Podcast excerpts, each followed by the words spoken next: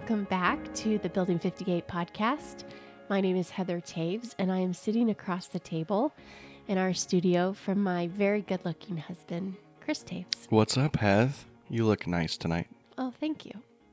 A little, you have a little cold though, I do. So I sound a little bit deeper than normal. but you look good. thank you. So what's up? Well, it's been a while. I know. We say that often, I think, because we tend to go long stretches in between recordings, not out of lack of desire to do it, but just out of pure, crazy, busy, awesome lives. Yeah, good stuff happening, but man, we love where God's taken Building 58 and it's it's always we're always wanting to produce something that's coming out of being um, just attached to what Jesus is doing in our lives. Yeah, I agree.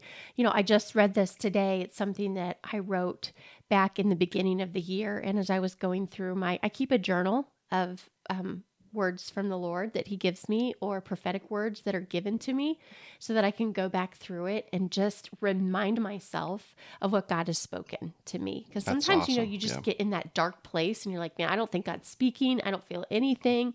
And you have to go back and remind yourself. Yep. I do what- that too. It's Yeah. awesome. Yeah, of what he's already spoken. And so I read this today, and it was it's so interesting that you just said that. Um, because you know God did give us this vision for Building 58 almost two years ago, Yeah.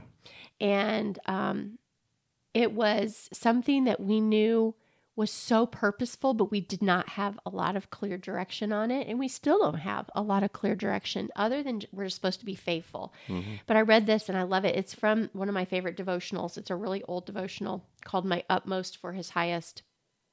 And it says, whenever God gives a vision to a saint, he puts him, as it were, in the shadow of his hand. And the saint's duty is to be still and listen. Mm, that's good. There is a darkness which comes from excess of light, and then it is time to listen. There is a darkness that comes from light. Genesis 16 is an illustration of listening to good advice when it is dark instead of waiting for God to send light. When God gives a vision and darkness follows, wait. God will make you in accordance with the vision. He is giving you if you will wait in his time. Yeah, Never try so and good. help God fulfill his word. So good. And it just made me think of Building 58 because I was thinking about this fact that we got the call, we got the Mm-hmm. vision, a partial vision, Yeah. but not necessarily a lot of um, practical ways to No step by no step by guide. step yeah Yeah. journey in that and and i love that like we're in the shadow of his hand Yeah. waiting for him to reveal what it looks like And it doesn't mean we're not active in doing that. It just means I think so many times we try to fill in the step by step Lego instructions. Yeah. When God's like, no, I. It's like it's like what He said to Abraham: "Go to the land that I'm going to show you." right And you know, it was it's a process. It's a journey. Abraham's taking one step at a time. We should be taking one step at a time. The whole goal is to be focused more on the voice of the Father. Yeah. Because if he just gave us all the instructions and here's what's going to happen, oh i think we'd freak out well, we might freak out too, but we would we would start to ignore him. yeah We yeah. would focus more on the what he's given us, the law, than actually Jesus. right And and he wants us to be um, listening and, and knowing and l- waiting for that next voice of his, yeah. the instruction, rather than lay it all out in front of us. right i remember when we were first dating when we first fell in love and we wanted to know the timeline. Hmm you know you want to know like how far i mean i think we both we knew in our hearts that we were going to end up spending our lives together. Oh heck yeah, but we we wanted to know like how soon is this going to happen? Yeah. and we did not have a clear timeline right away and i remember you gave me a clock and you had inscribed on it in his time. Yeah, and it was just a reminder for both of us that in his time god was going to bring about this dream and this desire that we both had to be married and be, mm-hmm. to be together. But we had to wait. We had to walk through the journey of getting to know each other getting to know each other's families you know planning the wedding all of that before it was the right time. it's good. I forgot about that clock. yeah it's, Probably it's probably in that garbage now, huh? no i think it's somewhere in like a memory box? Okay. i'm sentimental every now and then Ecclesiastes, though, right? In his time. that's right Yeah. ecclesiastes That's awesome. That's good. So we have been doing this marriage series on our Building 58 podcast Yes. over the last six plus months. And it's marriage is so near and dear hmm. to us. I think if we were to like pick one thing that we said, we really feel strongly that we are called to this, it would be seeing marriages not just survive, but thrive. Thrive, yeah. I mean, actually represent hmm what they're meant to represent, which is Yeah. the the bride of Christ, the Mhm. church, the people of God, and and His love as the bride, but as as the Father being the groom, Jesus being the bridegroom, and that love and that intimacy between the 2 of Mhm. them. And I think that that is really our passion in our heart. Well, and the power that can come when the bride and the bridegroom are walking in unison. Like it's a picture of Jesus and his church, right? It, when you see a church that is alive and, uh, and, uh, and on fire and just taking spiritual ground, that's a picture of what these marriages should be and, and, and could be. The potential that's there, but yet so often we just miss each other. Yeah. And and it's often in ways that can be remedied Yes. fairly easily if you both set aside your own agendas, Selfishness. your own selfishness and your own pride and Yeah. you you truly see the other one as the helpmate that God has given you. Yeah. And the fact that and you say this all the time and I love it. Uh, we are better together Mhm. than we are separate. But you don't necessarily always feel that in your flesh. You know, I, I remember very clearly, even just five to eight years ago, having to really work through that and thinking, I don't know if I'm actually better in in our lives. Ministry is a really um, at the forefront of what we do, specifically preaching and teaching God's word and communicating God's word. And I don't. I had this really strange season where I was intimidated by the fact that you were also called to that. Hmm. And it's partially because your calling and your your uh, awakening to this call of God on your life came to you later than it came to me. Yeah. So I had been living it out and walking in that gift set for a while. And then you discovered that this call was on your life in a massive, incredible way. And I was like, oh, hold on. Uh, don't take my calling. So is it like a did that freak you out just because it happened so quickly or was it like I was stealing something it that was- you had? Yeah, it was like you were stealing my my thing, Hmm. my identity.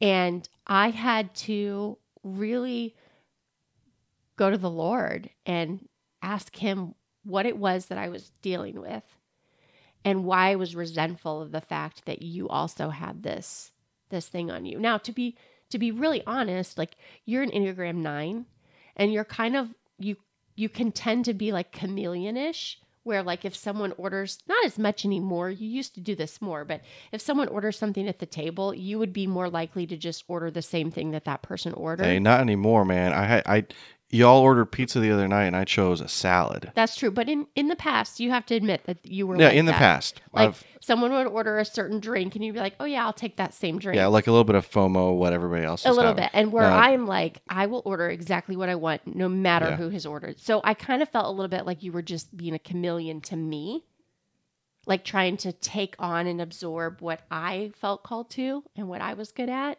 instead of just like figuring out your own thing Which was not the case at all. No, I mean, I- it was a clear call from God that I was awakened to. right and i But I, you know I that realize now. that Yeah. now but at the time i had to really deal with the insecurity of you stepping into the same lane if you will that i felt like i was called to But now that I mean, so you, do you feel like you've dealt with that in your soul, or you still do you still battle with that? No, I do feel like I have I've really overcome that and I'm now I agree with you wholeheartedly when you say we're better together. hmm But I think when you started saying that I was like, mm, I don't know. I think I'm pretty good on my own.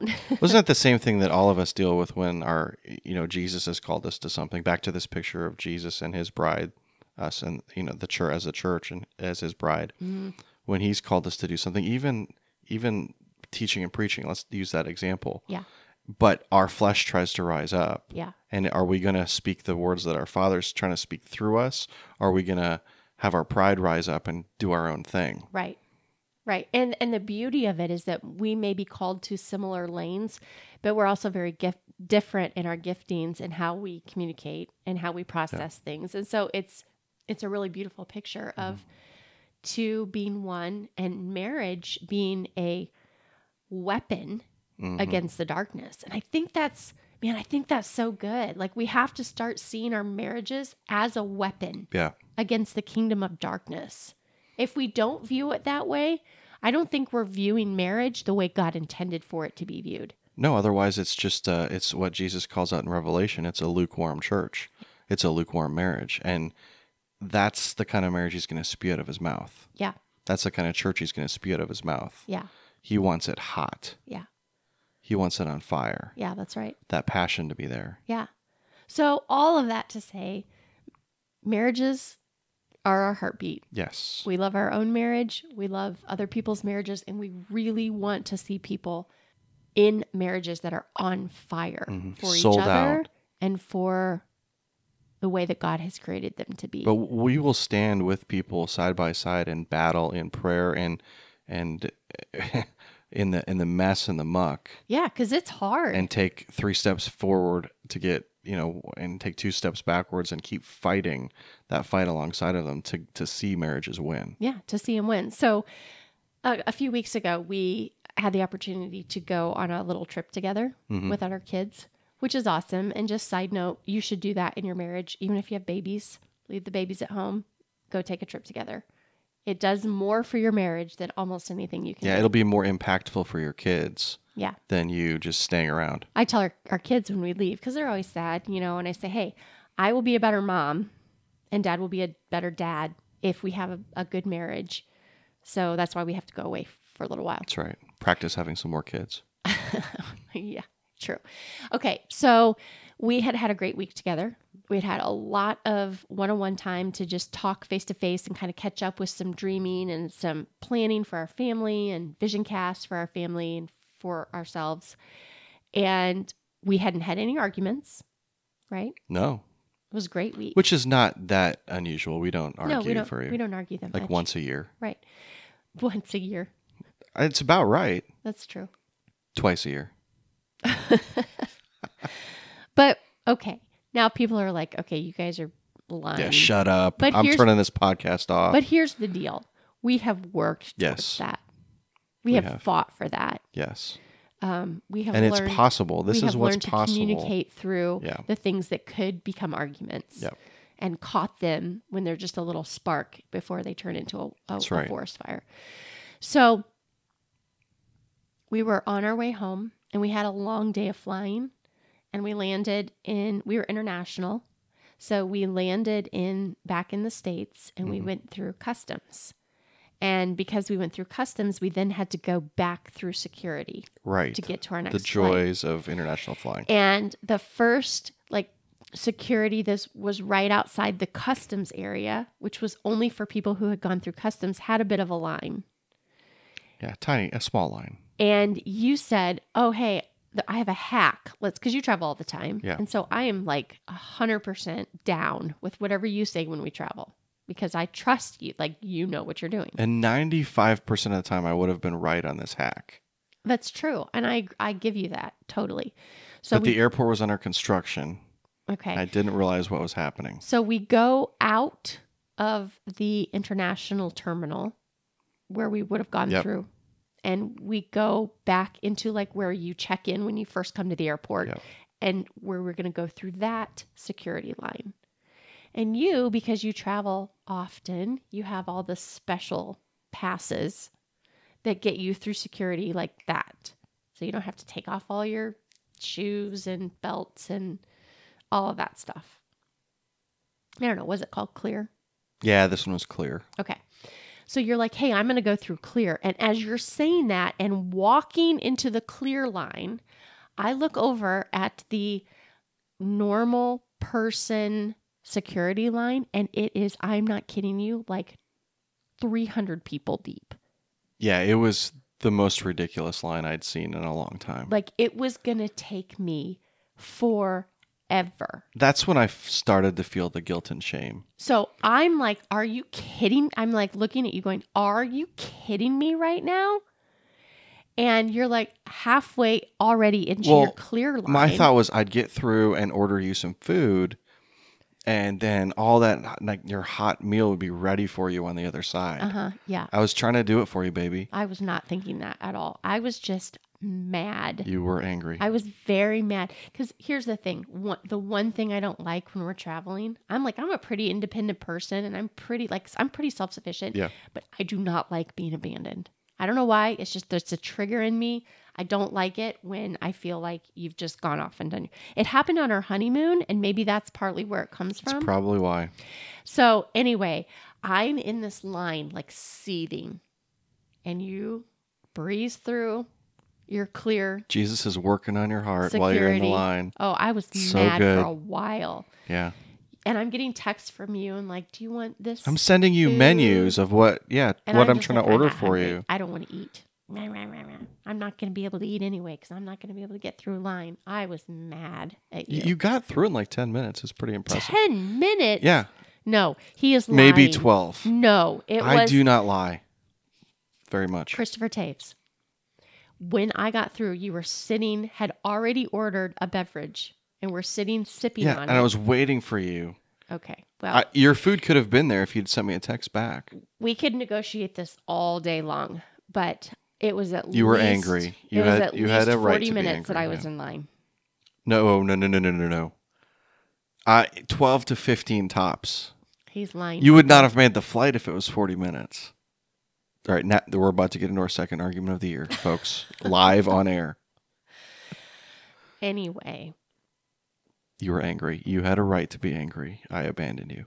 so we get, I get, finally get through. I get the full pat down, of course, you know, going through security. And I get over to the restaurant and we order the, we order food. I was like, I don't even care. Just whatever. Just order me that. The food takes forever to come. We scarf it down in like five minutes to go run in and catch our plane. And I was, I was pretty mad. But then what did I do on for the plane? Oh yeah. So I, I got I got my vengeance upon me. you want to tell the story, this part of it? Well, I had gotten a first class upgrade, so I had given it to you before Thank any you. before I abandoned you. This yes, was that's yeah, true. But, you do that. That's nice of you. And so, uh, whatever, I don't make a lot of mistakes in the seating charts, but for whatever reason, probably because I had done this, I got to sit in a middle seat in the back of the plane in between two huge guys. Mhm. So there's three big guys sitting shoulder to shoulder. Yeah, Then you As- deserved it. I and I was thinking that the whole time. I was kind of laughing at myself, like, Mhm. haha, that's funny, God. He- Yeah. Um, and so as we're landing, uh, well, we went through some turbulence. So Yeah, 10, it was pretty bad. pretty bad turbulence, turbulence. So, and all of a sudden, I'm like, what is that smell? Like the most horrific, Yeah. Mhm. retching smell you could ever imagine. You were in like what twenty? 20 something, yeah. And I was up front, Yep. and I could smell it. Yeah, it was bad. Yeah. It was, I fly a lot. That is the worst smell I've ever smelled in an airplane. Yep. A lady, the row one across from me, hmm had vomited. I, I hope nobody's eating while they're listening to this. Had vomited all over herself into and the detail. floor. I, that's as much as I'll say, but Yeah. it was horrific. So, moral of the story is never leave your wife in the forty-minute security line again It's on true. her own. And I've promised not to. You have. So we'll see how it happens. Okay, so the the funny, not funny, ha ha funny. The ironic part of this story is that the two days later we were at our church, and the message was on not being offended, hmm and the title of the message was literally "Get over it." Yeah. A message you'd heard previously. I had heard it previously, but I heard it a second time, and it it was really funny because at the end of it, the pastor that was preaching it asked everyone to have a moment where they thought about what are the things in your life that you need to get over. You know, do you need to make a phone call? Like, what is it that's going on? And the only thing I could think of, the only thing that kept coming to my mind was I need to apologize to Chris and tell him I'm sorry for being so offended about the security line and that I didn't get over it soon enough because I I didn't hold on to it for more than that evening. But it did take me a, f- a couple hours to simmer down. Yeah. But that's the kind of thing that if you if you do hold on to it, Yeah. that will build like in Ephesians it says do not give uh, be angry and sin not. Yeah. Like in other words, in the amplified it says um, if you're going to be angry, be angry at righteous things, but don't hold on to that anger because when you when you're angry like that, you Mhm. give the devil a foothold. You give Satan a foothold, or a, it's it actually says an opportunity in one passage Hmm. or in, in one translation. Do not give the devil an opportunity to lead you into sin by holding a grudge or nurturing anger or harboring resentment or cultivating bitterness. Hmm. And that word opportunity is a foothold or a like it actually means a physical not a physical place, but a space in Yeah. your soul. Yeah. So picture your soul as like a, a geographic land. You're giving the enemy a, a place or a position to operate from within your soul, your your mind, your will, and emotions. And from that place, the enemy can operate and take more ground.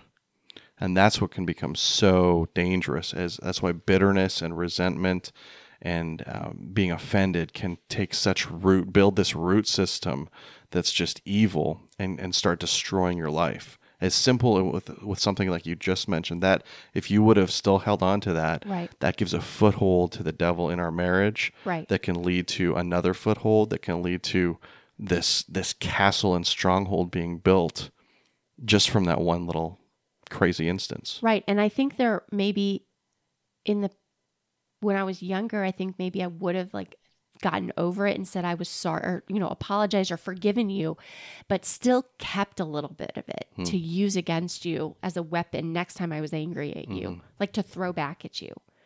And I really, I, I mean, I, I feel like that. Not that I'm perfect in it, but I feel like that's one of the things that I have learned to overcome, and that's what part of us having a strong marriage has. It's part of what has helped us have a mm-hmm. strong marriage is that neither of us hold on to the things to use as weapons against mm-hmm. each other. I'm like, oh, now we laughing about it. You know, we're like, that's that's hilarious. Yeah, you shouldn't have left me in the security line. I shouldn't have been offended. Ha ha ha. But we see this a lot in marriages where people hold on to things that they said they've apologized for Right. from years ago. But they keep bringing it but up. they keep bringing it up. I'm sorry, but that is not mm-hmm. forgiveness. Forgiveness is releasing it, hands wide you open. got to let it go. Forgiveness is not bringing it up again. That's right. That's the sign of true forgiveness. That's right. That's what Jesus does for you. He's it says our sins are forgiven as far as the east is Yeah. from the west, Forgotten. which is is forgotten. Yes. So if you're truly forgiving your spouse or whoever it is for that offense, Yes. that means you will not bring it up again. Right. If you bring it up again, you still have a heart issue that you need to work on. Right. Especially in a moment of anger. Because Yes. that it reveals what's actually in your heart. Mhm. When you're in a fight and Yeah. you bring that thing up that you've already forgiven, you're actually the one sinning Yeah, if you bring it up. that's right. You're the one living in an offended life. And I love what this pastor in this message said that there's a difference between an offense. An offense is something that is done to you, and offended, being offended, is something you choose to live in. You choose to live in an, an offended life. Mm-hmm. Life. Um, an offense is often something you can't help that was done. Like I- the offense that you did to me was leaving me in the security line. This is a silly example, but Right. and I chose to be offended. Yes. So But as silly as it is, we see that's a building block yeah, for Satan to take take root and all of a sudden it's you're offended at everything. And everything your spouse does offends you because of one little thing. That one little seed grows into a huge giant root system right. of offense. And pretty soon your perspective is so cloudy that you are taking offense to everything that everybody does and the world is all of a sudden against you. hmm And it's easy to get to that place with your spouse. Yes, because it's the person that you spend the most time with. hmm And it's the one who knows you the best. It's the one who knows your weaknesses Yeah. the best and, and sees your, your the best side of you and the worst side of you. That's right. So I was reading, this has been a few months ago, but it, when we started talking about this, it made me think of this verse. And I was like, oh, that doesn't really, that doesn't make a lot of sense for marriage. But actually, I think it does. And I love it so much. And it's this story in Numbers where the Israelites are, they have not entered the promised land yet, but they're going to scout it out. And so these um, these scouts go to explore the land, right? And they come back, and the people, some of the scouts are saying, people are huge. We, you know, they're gonna they're gonna overcome us. We're not to be able to fight them and take this land. And then Caleb, it says, verse 30, it's in chapter 13 of Numbers. Verse 30, it says, But Caleb tried to quiet the people as they stood before Moses. And then he said this, and this is the part that I was thinking of Let's go at once to take the land, he said. We can certainly conquer it. Hmm. And I thought that is the attitude that we need to have of- for our marriages Yeah. let's go at once and take this land. We can conquer it. We can conquer anything that is in front of us, any giant that is in front of us, any um, anything that we need to overcome as a team, hmm as a as a marriage that represents the bride of Christ and the relationship between Jesus and his bride. We can conquer Yeah. it. We can take this land. But it and it starts with selflessness, though. It starts with you have to have unity to conquer the land with your with your spouse.